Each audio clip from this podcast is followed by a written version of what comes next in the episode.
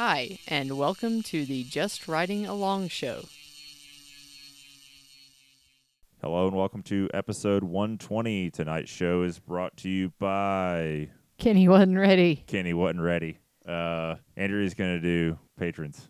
Sure, yeah. And I just want to say for the record, last week when all three of us recorded separately and had separate audio files, I did not have to adjust the timing on those at all. Like copy paste, copy paste, and hit play, and we were all lined up. Like we all hit the record button at the same time. We're fucking good. Yeah, we got a vibe going.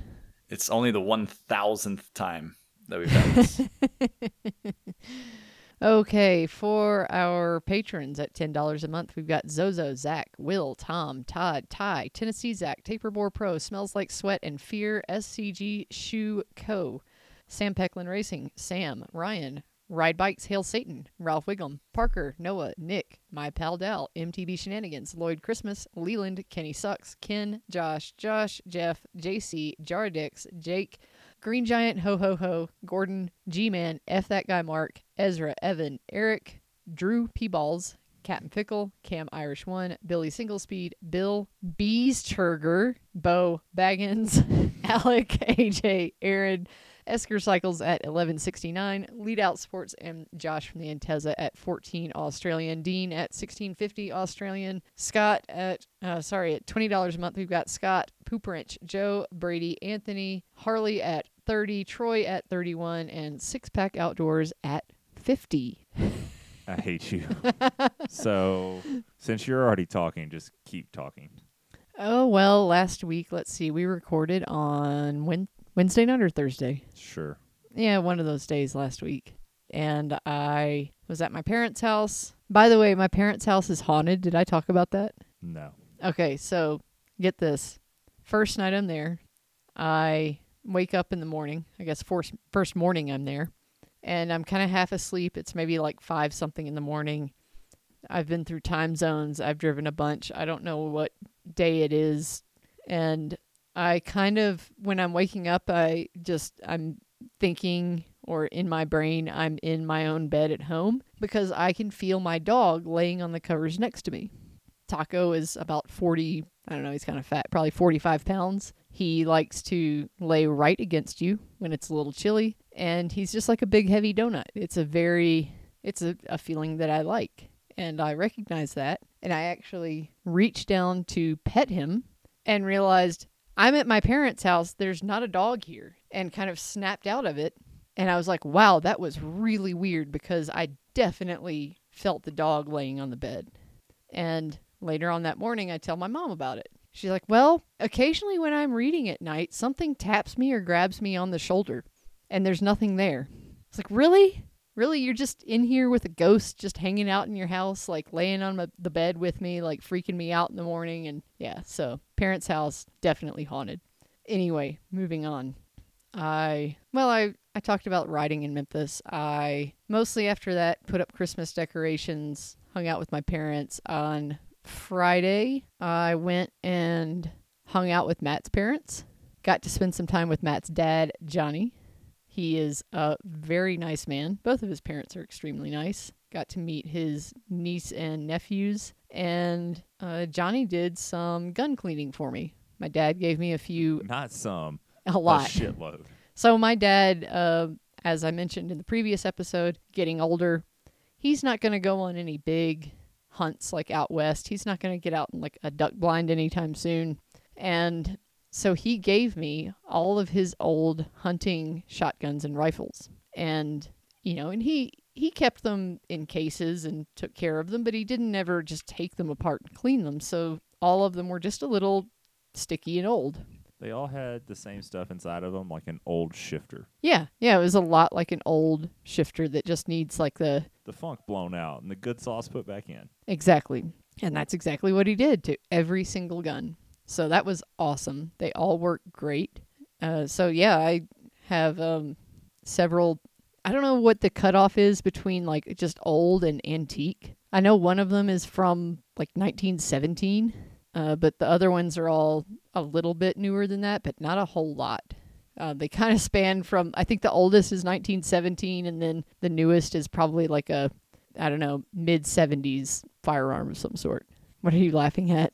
Just a terrible joke from Family Guy. Oh, well, Family Guy has good jokes that are terrible. You said 1917. I'm like, man, that's when the Model A was coming out. And if you know the Family Guy, Henry There's- Ford Like their shtick. skit, if you don't, look it up. If you do, you know why I'm laughing. Okay, I don't. I have to look it up.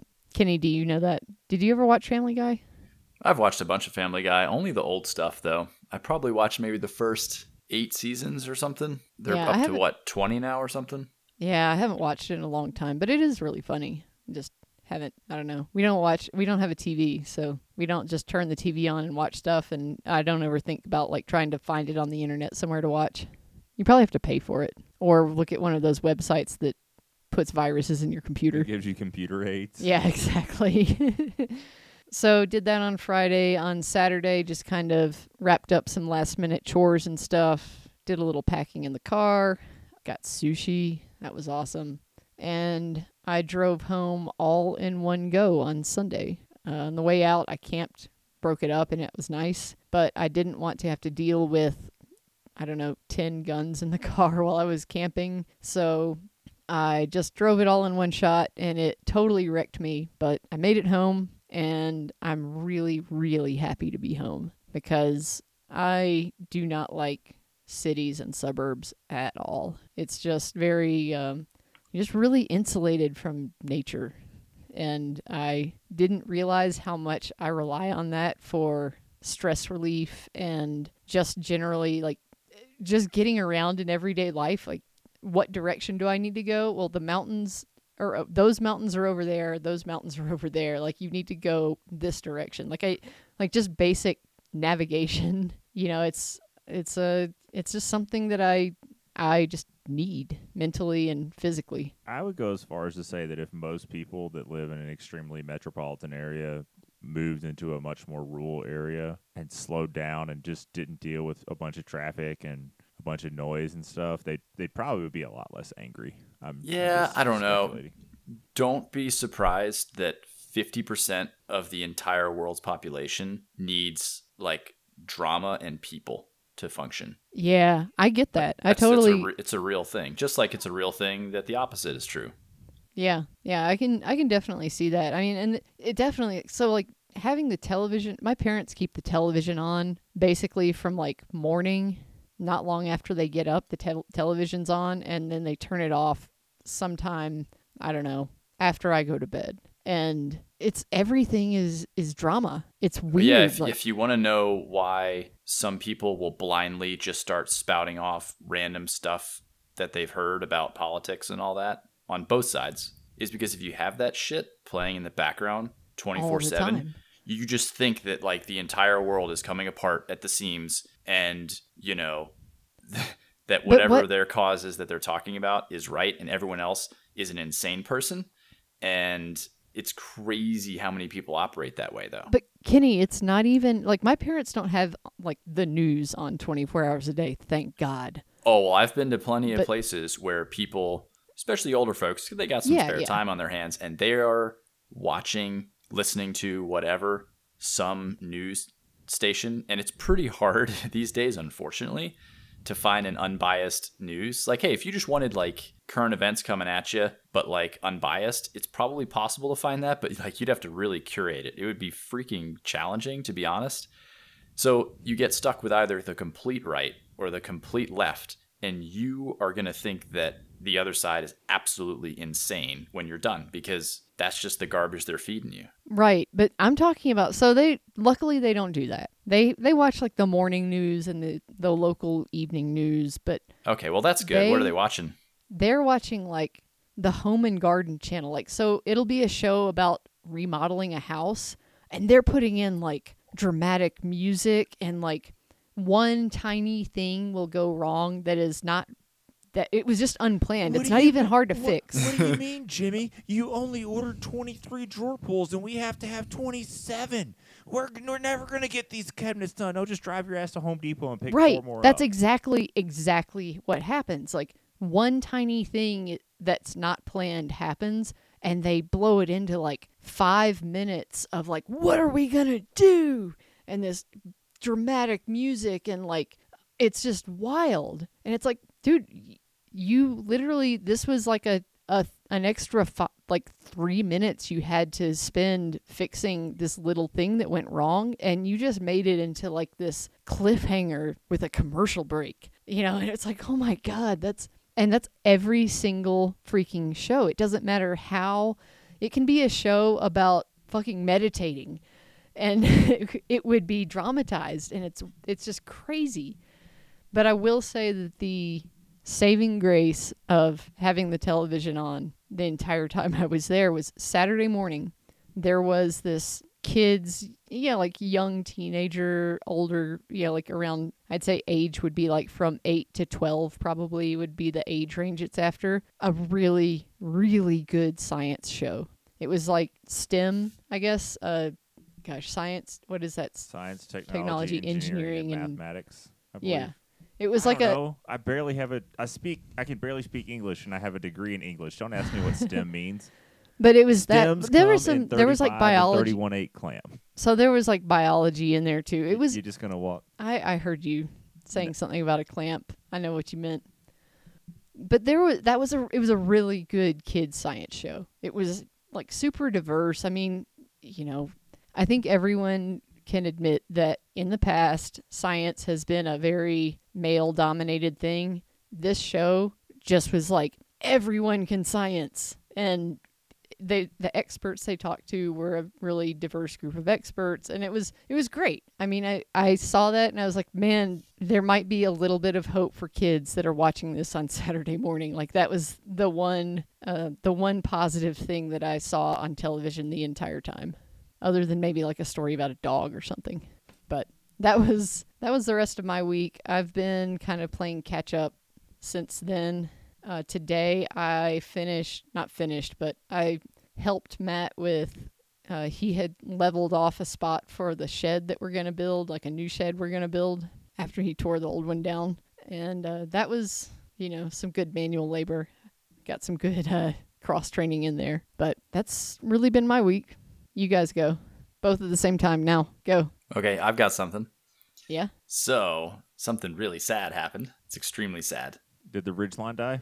No, no, no, sadder than that. Did the Super B explode already? Nope. My Serfas FPD200 digital floor pump died. It is it has been with me since 2010.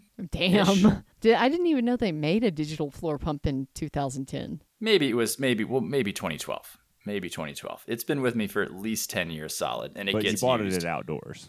every day. Oh yeah. It was when Serfas was just coming out with it and I got like one of the first ones maybe or maybe we're just trying to stock them for the first time. I can't remember, but it was like a a demo unit essentially of like, "Hey, check this thing out. It's really rad." And it turns out that it was super rad. Best pump ever built ever. It's just so everything about it was so good. And it still works as a pump, shockingly enough. The Schrader valve attachment doesn't really work anymore, unfortunately. Uh, but the digital readout, which is very important, it finally died. And definitely not a battery problem. Tried lots of different batteries. I put it on like a bench power supply, poked around at some stuff. Like, she's dead. You need that uh, Topeak. What's the one that we have? Uh, I like the Mountain Joe. Yeah, it's not digital, but that that pump is solid. It moves a lot of air. It has a 60 psi maximum, so it moves a ton of air, and Okay. it's pretty affordable. They retail for like 60 bucks. Is it a digital readout? No, Yeah, I can't I can't read dials. so I still can't tell time to this day. Yeah, it's like cursive for me. Roundy roundy clocks shouldn't exist. They're really dumb. Uh, anyway, episode roundy clocks. Roundy clocks. So right. it died.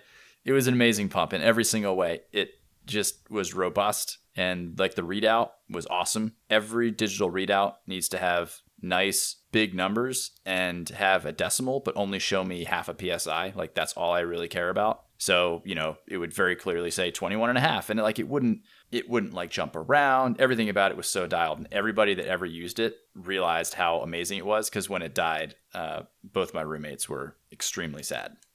Did you did you bury it in your backyard? Did you give it like a Viking funeral and light it on fire in a refrigerator box and send it down a creek or something? It's still here. It's still with us. I could probably fix it. They make little replacement gauge pod things that go in because basically they take the analog section out. It's like a clamshell, and like the hose for reading the pressure comes up to that clamshell, and they just have this kind of egg shaped looking thing that went to the analog one. They just yanked that out and just like put a digital pod in its place, which is kind of cool.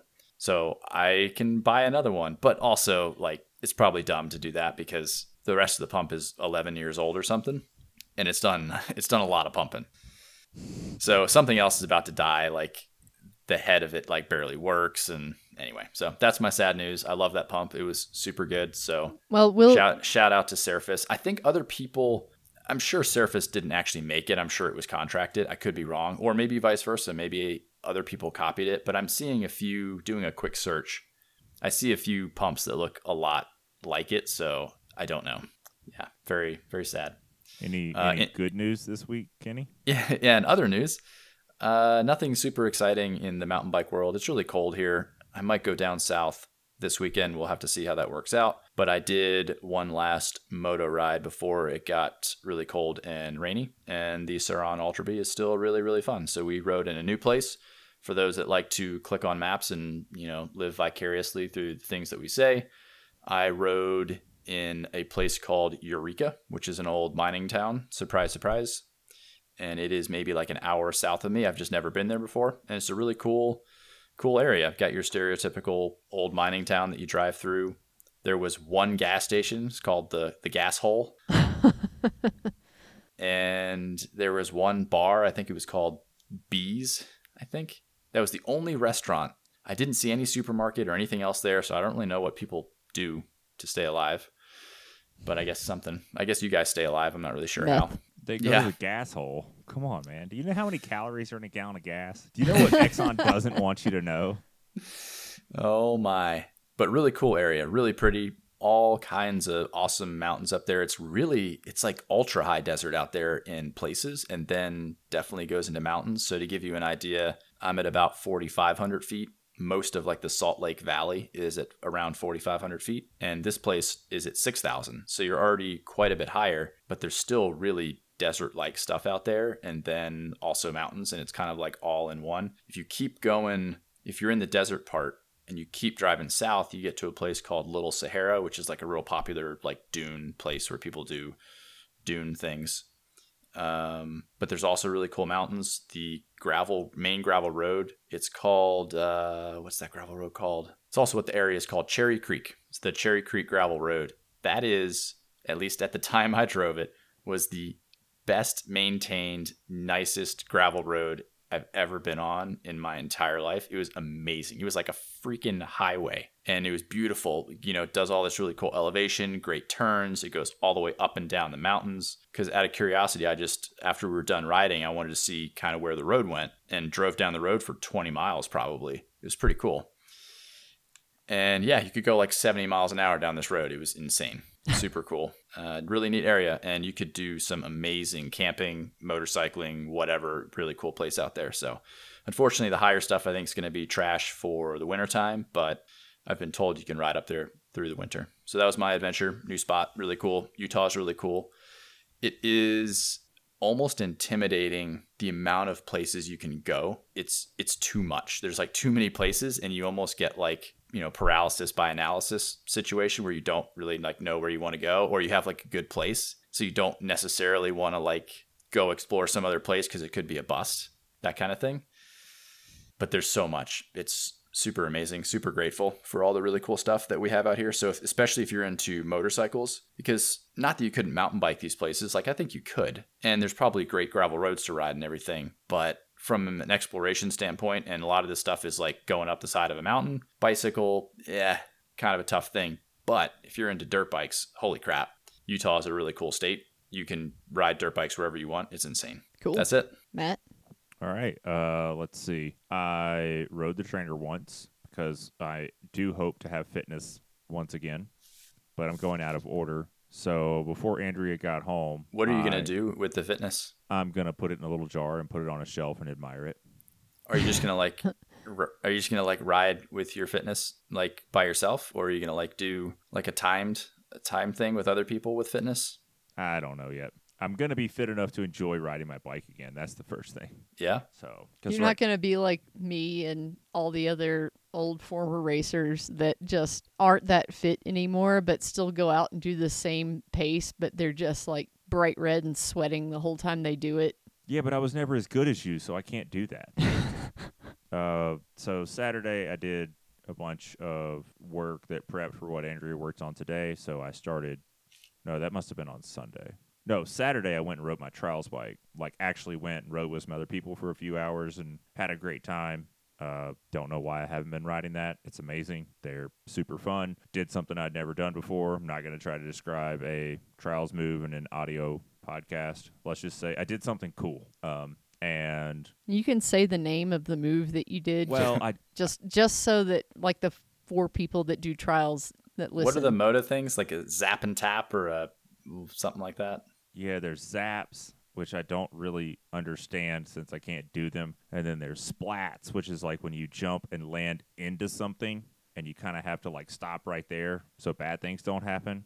Um, and I did that, and it was actually like a real gap, like a motorcycle length ish gap, and that was pretty cool. And it wasn't like, oh, you jumped your motorcycle length. No, it's like and then I had to stop on something the size of my motorcycle because you could not proceed forwards from that position. You had to go left or right to exit the obstacle. Yeah, precision motorcycle jumping.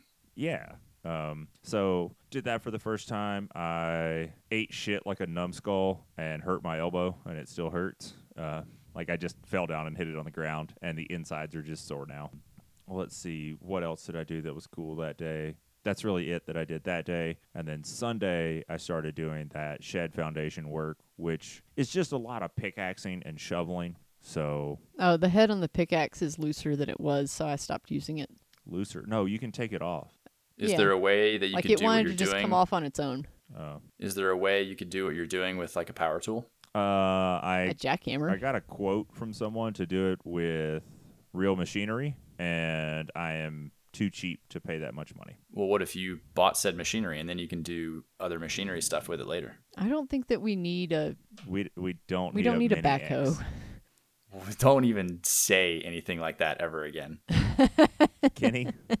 Let me rephrase this. There's a lot of other things I need to buy before I buy a Mini X. Think about the cool shit you could do with a Mini X. You could like, you know, join the trail builder people and hang out with them. You can trail it around. You can dig holes in Oh. your yard. You can dig Yeah, so- holes in other people's yards. So I would need to buy a bigger trailer, and then I would need to buy a bigger truck to pull said trailer. This just sounds really cheap. Yeah.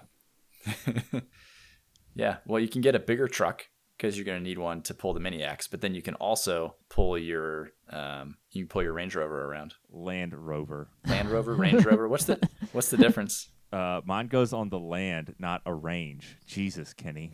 I don't. So Range Range Rover is like the is that like the bougie city version? Um, I mean, I'm sure I'm gonna get roasted for this, but I think Range Rover Land or Land Rover Range Rover is a lot like Chevy and GMC. You know, the the Range Rover might just be classed up a little bit more. But the actual like this, I'm not actually trying to be funny right now. I actually don't know what is the core like. What's the underlying brand? Is it it's is it Land Rover or just Yes. Rover or you would be buying like you would buy Land Rover Range Rover. I'm 99% sure. so yours is a Land Rover Land Rover? No, mine's a Land Rover Discovery too.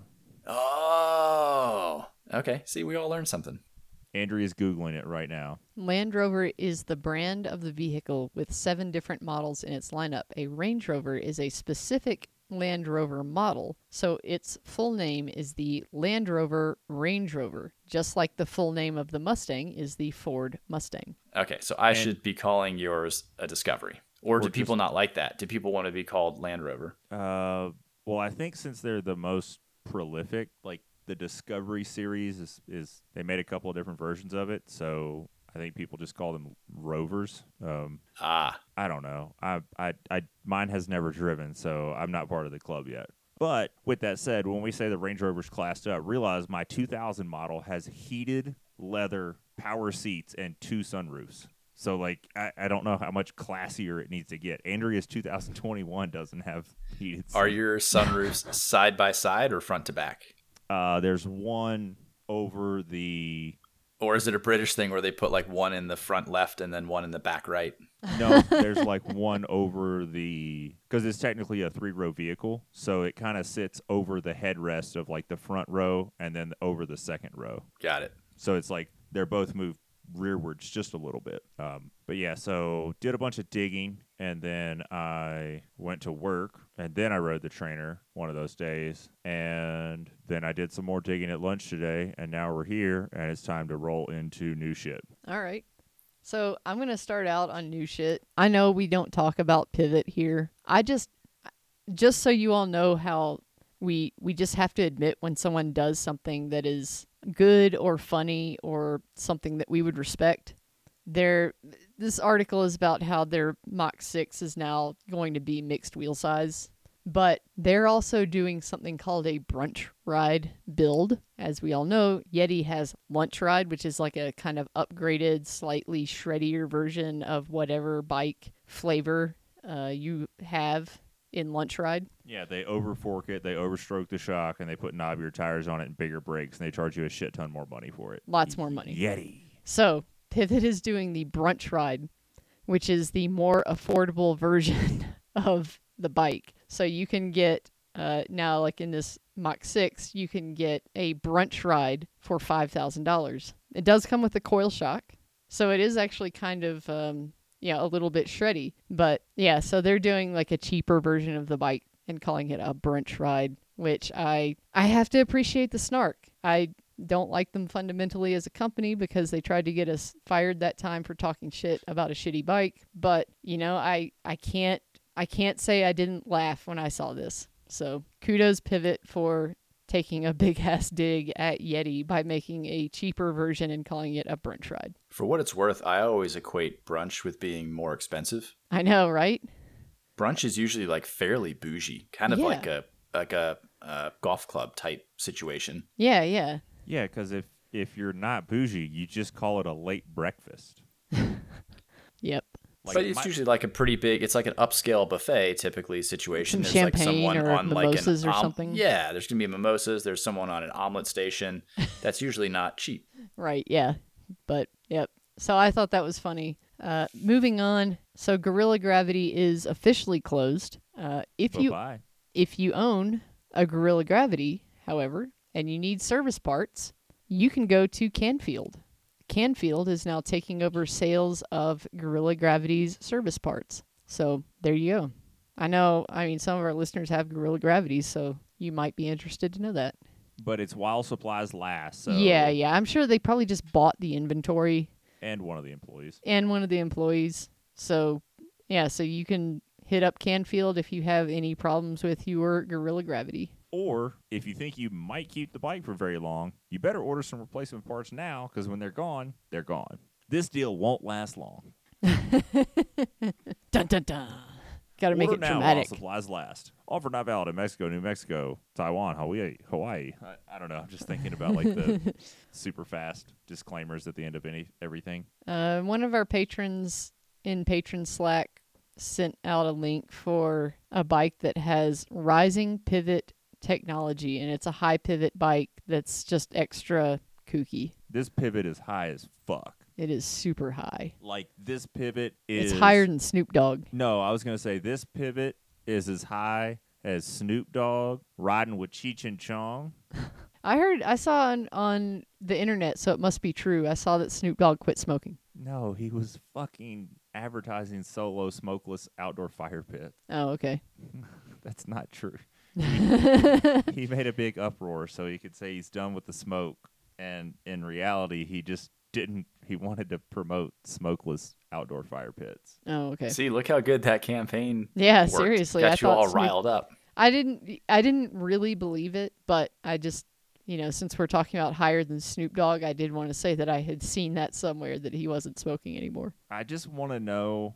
I don't look. If you're out there listening, send me a high pivot bike. I need to understand them because Yeah. I don't. I really I want to ride so I want to ride a high pivot bike and I want to ride a mullet bike. I want to ride both of the not at the same time. I don't want a high pivot mullet bike. What if it was a mulletable high pivot bike? Like you could switch it. Yeah. Yeah, I'd do that. I would totally do that. Uh, you know, we've got both wheel sizes here. So You could mullet your single speed. yeah, I could. It'd be like normal in the front, fat in the back. Yeah, I might try that. You should do that with a 3.0 moto wheel up front with a giant tire on it.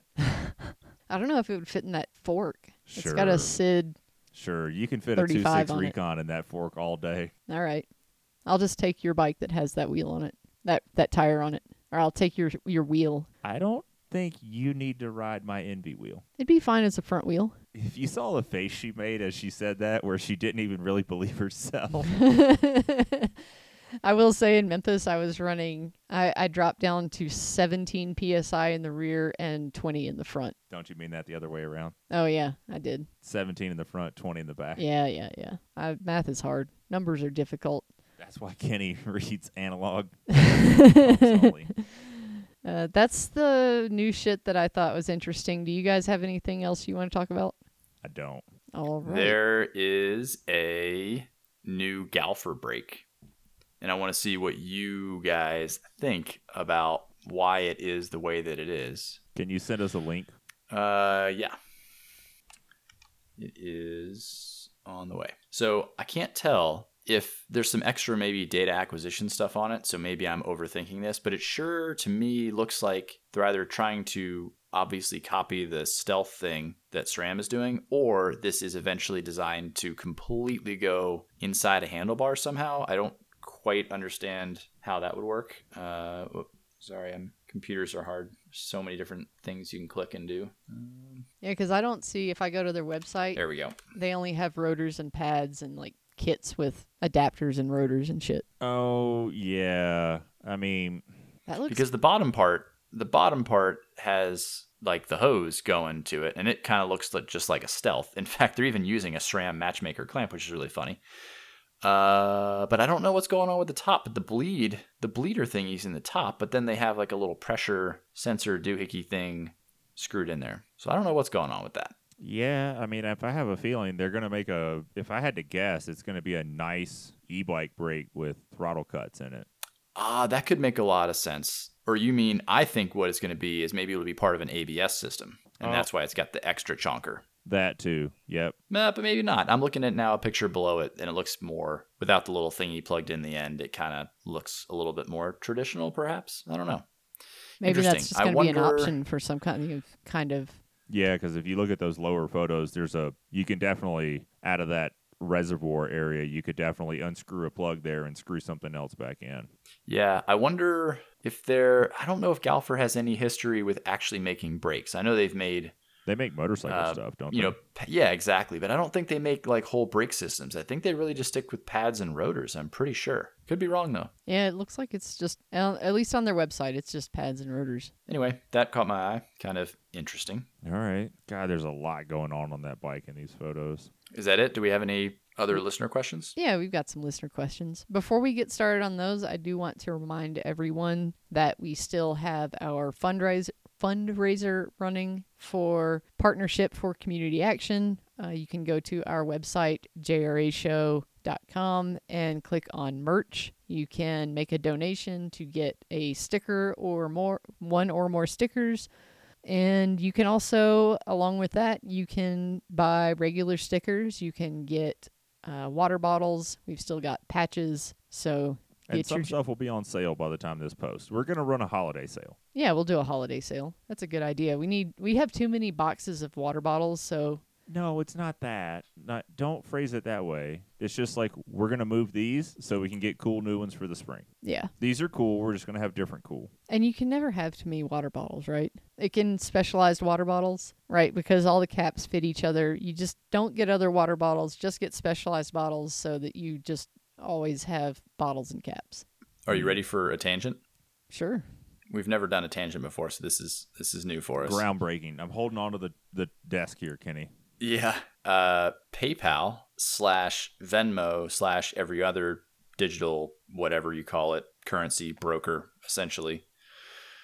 They are well, not they. The U.S. government, I think, is holding on this whole six hundred dollar. You're going to get a ten ninety nine form at the end of the year if you uh, transact more than six hundred dollars on any one platform. For goods and services. Yes, yes, that is that is a very important asterisk. So in theory, if you um, you know if you pay pay Johnny for uh thousand dollars worth of blowjob services rendered, that in theory is not going to be charged, and also for paying back someone for pizza, but mostly blowjobs.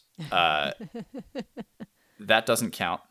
But if you sell, for example, eBay, eBay is its own thing now. All payments are done through them. So if you're just a hobby eBay person like me, and I just sell my old shit because I don't like having old stuff laying around anymore, I want to like stay clean and streamlined. If you sell more than $600 on there, which is very easy to do, you get a freaking 1099 form and then you get charged full for all your shit, which is insane. So, like, whatever your effective tax rate is, not your highest tax bracket, but whatever your effective tax rate is, essentially, you're getting charged that for everything you sold. So, ridiculous. Absolutely ridiculous. Like, they just make the assumption that you got, um, that you got everything for free, which is asinine. Just really bugs me. Yeah, I mean, Anyway, technically, you could do the accounting and show losses on that stuff, and then wash yourself out, right? You can, but only if you itemize. So, Oh, right? Um, I mean, the vast majority, well, I say vast majority, uh, a decent number of people itemize. More than likely, if you're a homeowner, you probably itemize already. But anyway, it's just obnoxious that they are getting that nitty gritty picky on stuff. And also, just it's up there. That's a huge peeve. So hopefully that doesn't go through at all. But right now, they're just holding for another year. And I think maybe they're also going to change the rules because I think they realized that it was completely asinine. The other one that bugs me is the used car thing. People don't keep cars very long anymore anyway, just in general. So if cars flip flop owners every freaking two to three years and they live for 10 or 20 years, the amount of times that the government collects tax on that vehicle is absolutely insane. Like, wh- what else, what other product sees that? It makes no fucking sense to me. They just over and over again charge you full sales tax. Some states are less, Tennessee's less, but uh, most places are damn near full sales tax for your vehicle every single time it's sold used to someone. Insane. yep. So anyway, that's the I'm news. Is those- that that uh, like because I was kind of worried about that. Just one more damn thing I got to worry about accounting wise, and that's uh, being held for another year. But aren't you glad so if that kind of st- that if all that stuff bugs you, dollars are going to fund great things that help the everyday man and woman in society? let's let's not. We should we should move on to listener questions. All right.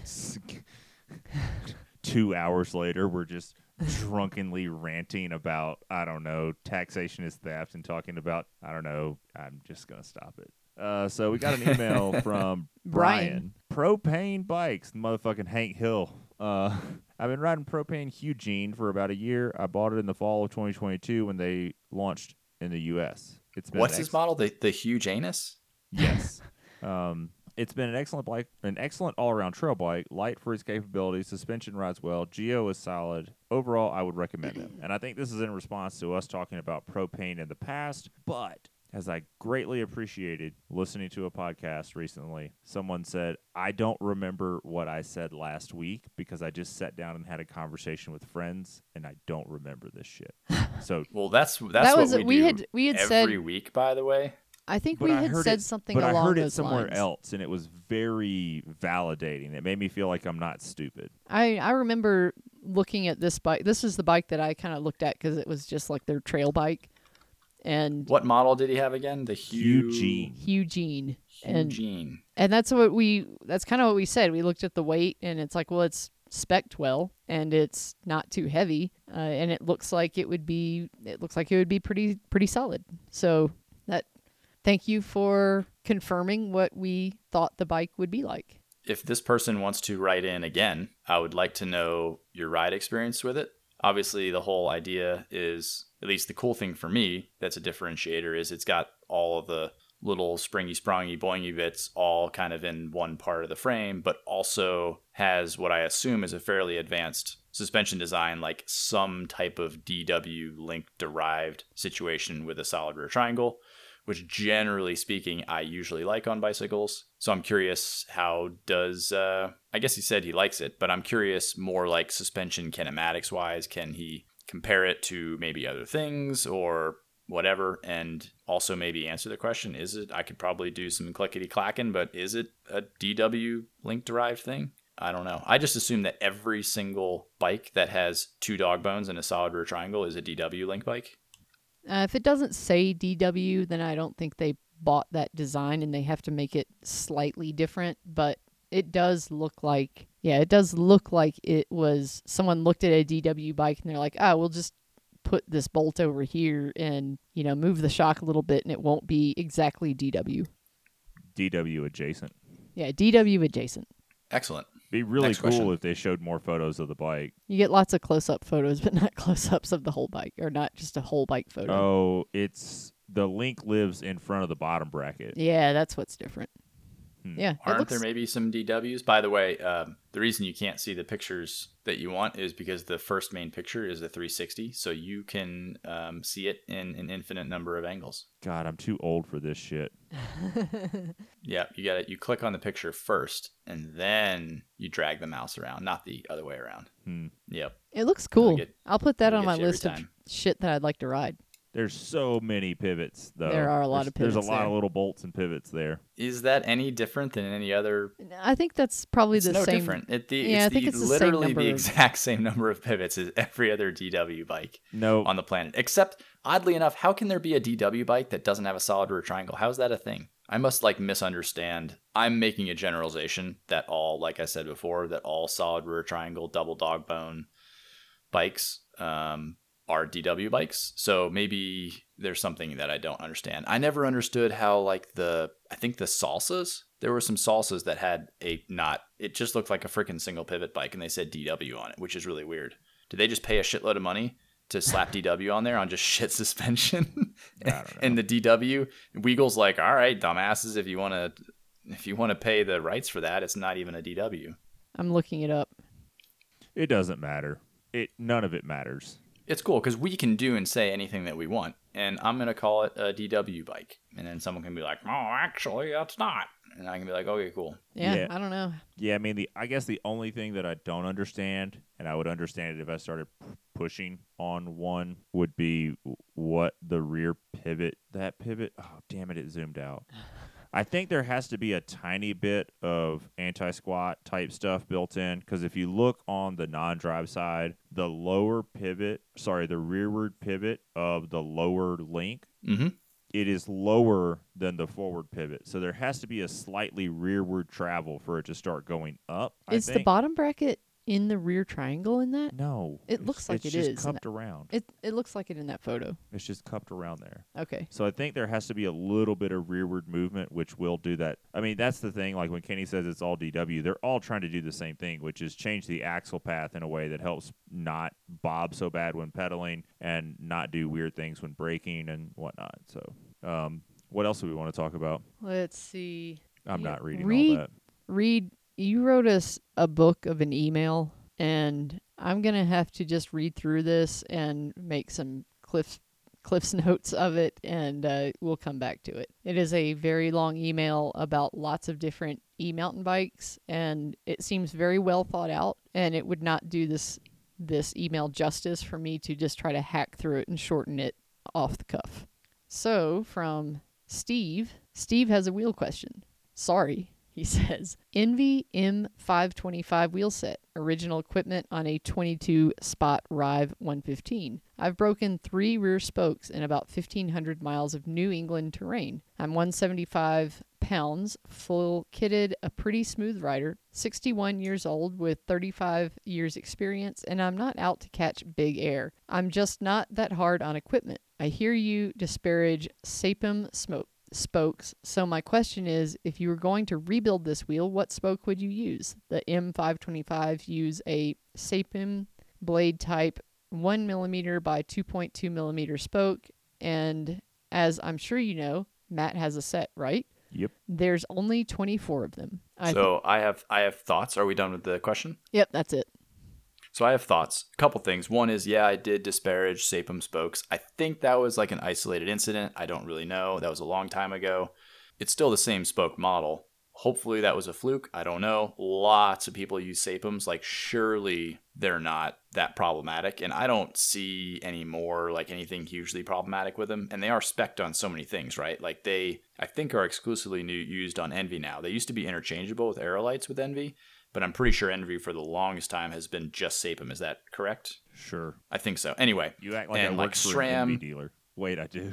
uh, SRAM uses Sapims like a bunch of people do, right? I would actually argue that on OEM wheels, it's probably more common to find Sapims than Aerolites. So take that for what it is. Uh, I think your biggest problem is just that wheel in general. And I don't think it's an Enve problem necessarily. It's that I don't think that on a lightweight cross country wheel on a mountain bike with a full size adult, you cannot run a 24 hole wheel. It will not last. Sorry, I'm all about being a weight weenie. I ran a 24 hole front and that was like okay, but I just see so many people with um, specialized Rovals, for example, that just break rear spokes and they're 24 hole, at least on the control SLs that I'm referring to. So what Kenny's saying is you need to take your tire and your tubeless tape off, get a drill, and drill four more holes into that rim. No. Yeah, pick any any any four spots you want. No. Uh, I no, just think no. I think that 24 hole. I don't think 24 hole should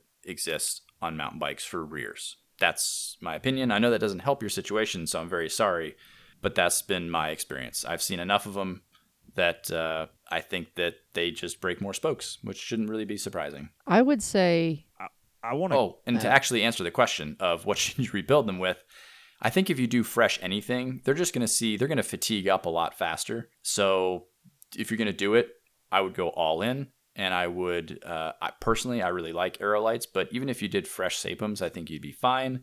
Um, use a competent wheel builder. If that's yourself, that's great. But all new spokes, all new nips. I would recommend brass. We always say that on the show.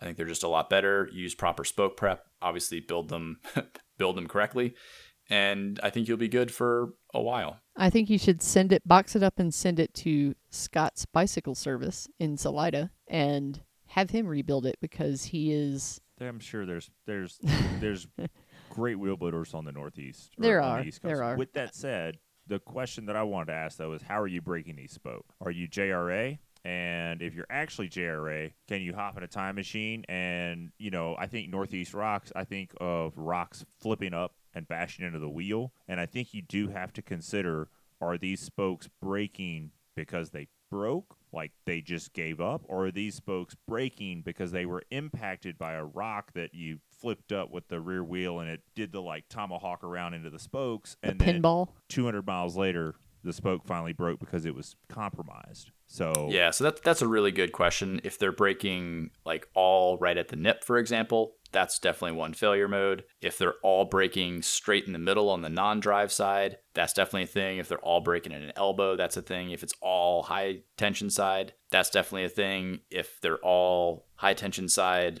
on the cassette, like at the cassette, it's probably because your chain came off and smashed in between the cassette and the spokes. So there's definitely so many different ways that a wheel can break. And yeah, if you let us know that information, I think we could probably give you a little bit better idea. Very generally speaking, if you are typically breaking low tension side, so on a rear wheel, your non drive side, and you keep breaking those spokes and they're kind of all over the place, like kind of generally in the middle, let's say, but not like at the threads um, of the nip, but they're just kind of breaking in the middle. Um, more than likely, your wheel is under tensioned, which seems very counterintuitive.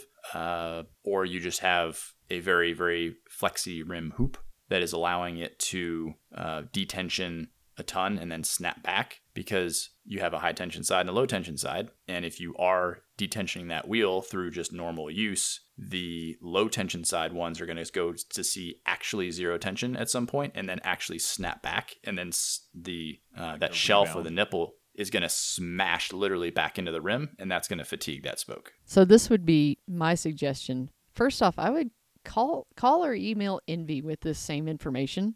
Maybe the wheel builder there was just if you bought the if you bought the rim and then bought a hub and had it built separate. that's not. It, it came on a spot, and Right, it's right, pretty right. impossible to buy these rims because there's really nothing out there to build them on. There's very few 24 spoke. 24 Uh, holes. Yeah, try to, by the way, try to find a 24 hole rear mountain hub. Good luck. So this is what I would do. First, contact Enve and see if maybe they would offer a f- either a discounted or a free rebuild on that. It I think it's worth just saying like, you know, give them that information, say tell them where the spokes are breaking, how they're breaking, and see if maybe they would help you out. If they don't, I would find a local wheel builder.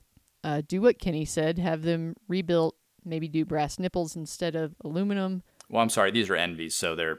I just kind of forgot that piece. I'm just so used to telling people that Oh, they're yeah, going to they be have brass. They're going to be brass from the factory. Okay. And they have that weird internal nipple too. Yeah, exactly. Yeah. They're not weird. They're just upside down, right? Yeah. And also, since we're talking about stuff, I was telling you, hey, proper spoke prep on Enves. Weirdly enough, those special nips that they use, I don't know who makes them actually, but they're brass. They've already got little lockers in them. I don't know if it's like a nylock to be honest, or some other little like pinched area, but they tell you do not use spoke prep on those. So that's like the one exception to the rule. So they're they function like pro locks.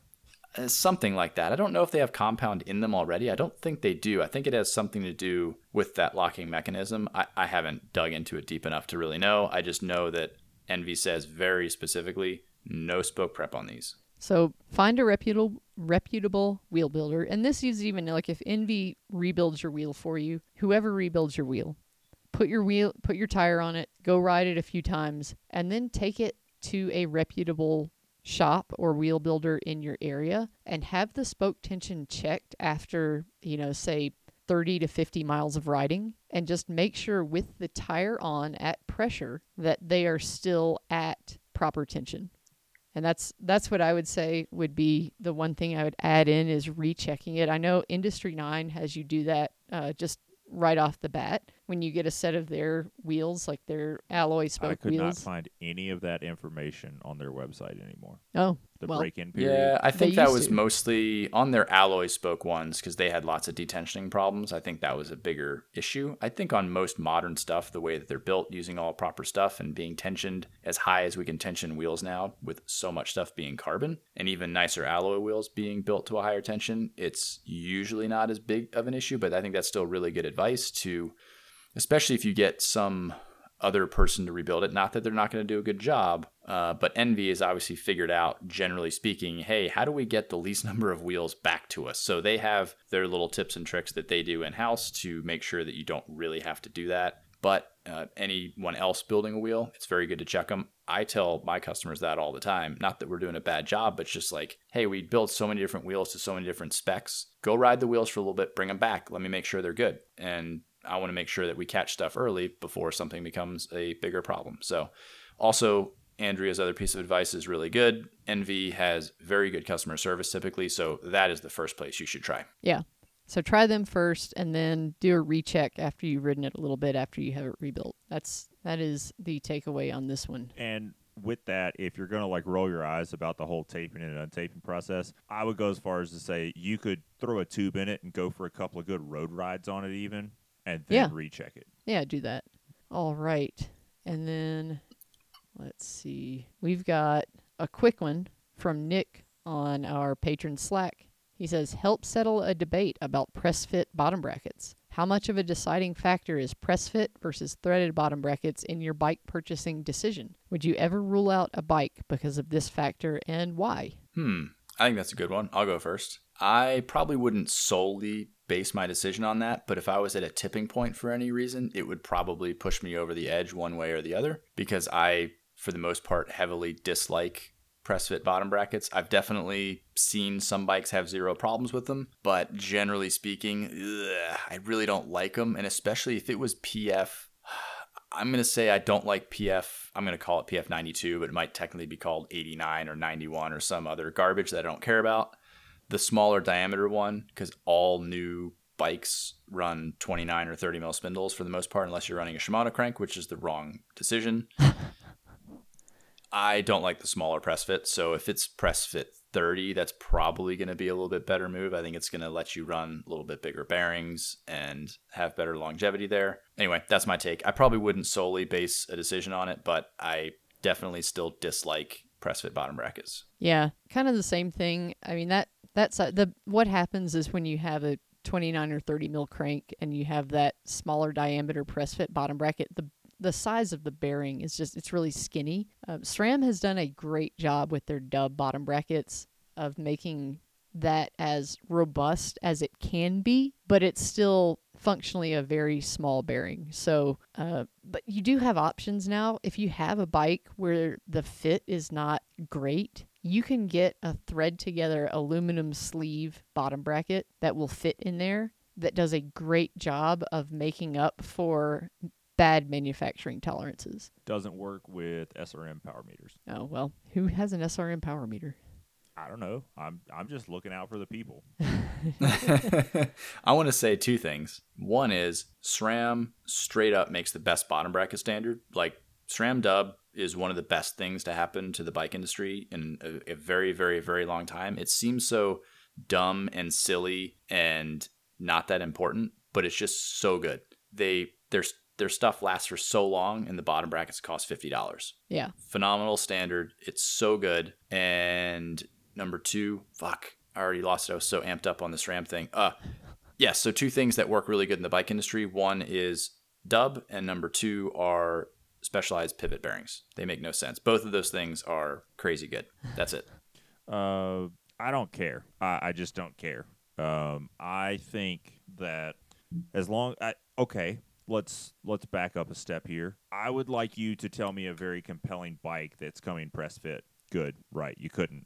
So I think where we still see press fit as pretty prevalent is in those tier three and tier four bikes. You know, if you think of like a tier one bike as being like a specialized Santa Cruz.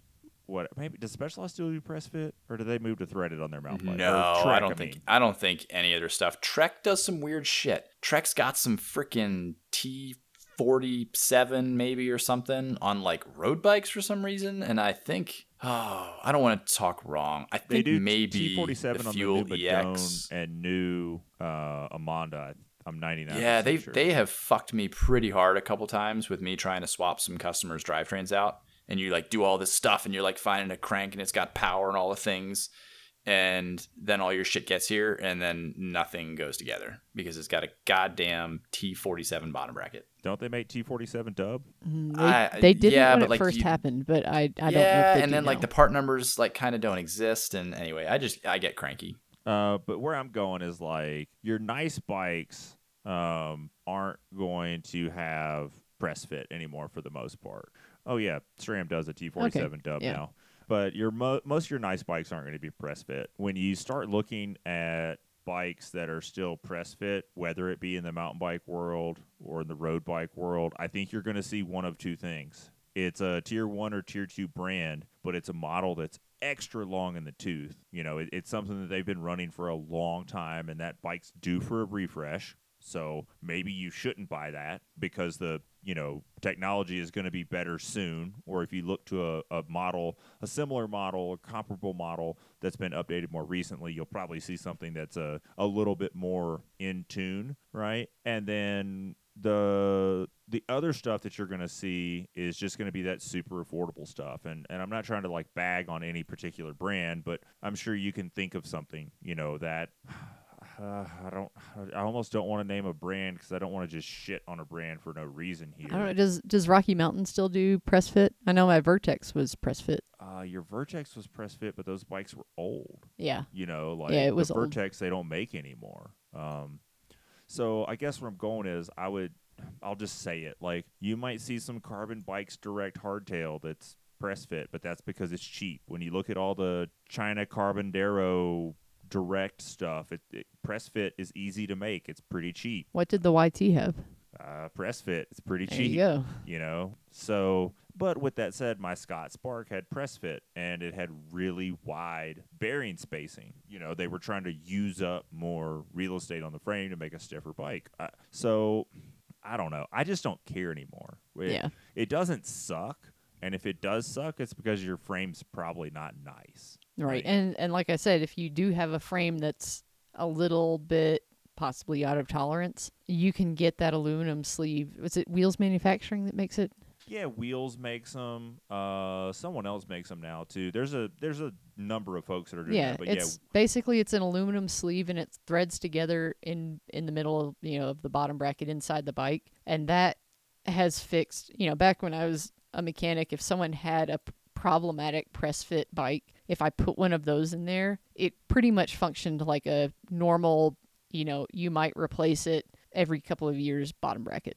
And if you do have a press fit bike that's making noise and you don't want to go that far on it, um, is it 638? I thought it was 391. No, 609. Uh, Loctite 609 retaining compound will help. It is a high strength methacrylate ester acrylic retaining compound designed for the bonding of cylindrical fitting parts. So you And that was the old Cannondale fix for a fit for BB30. BB30 bearings into Yeah. the frame. So you could definitely jam some of that in there, slather it up, press it in, and hopefully it doesn't go creak crack anymore.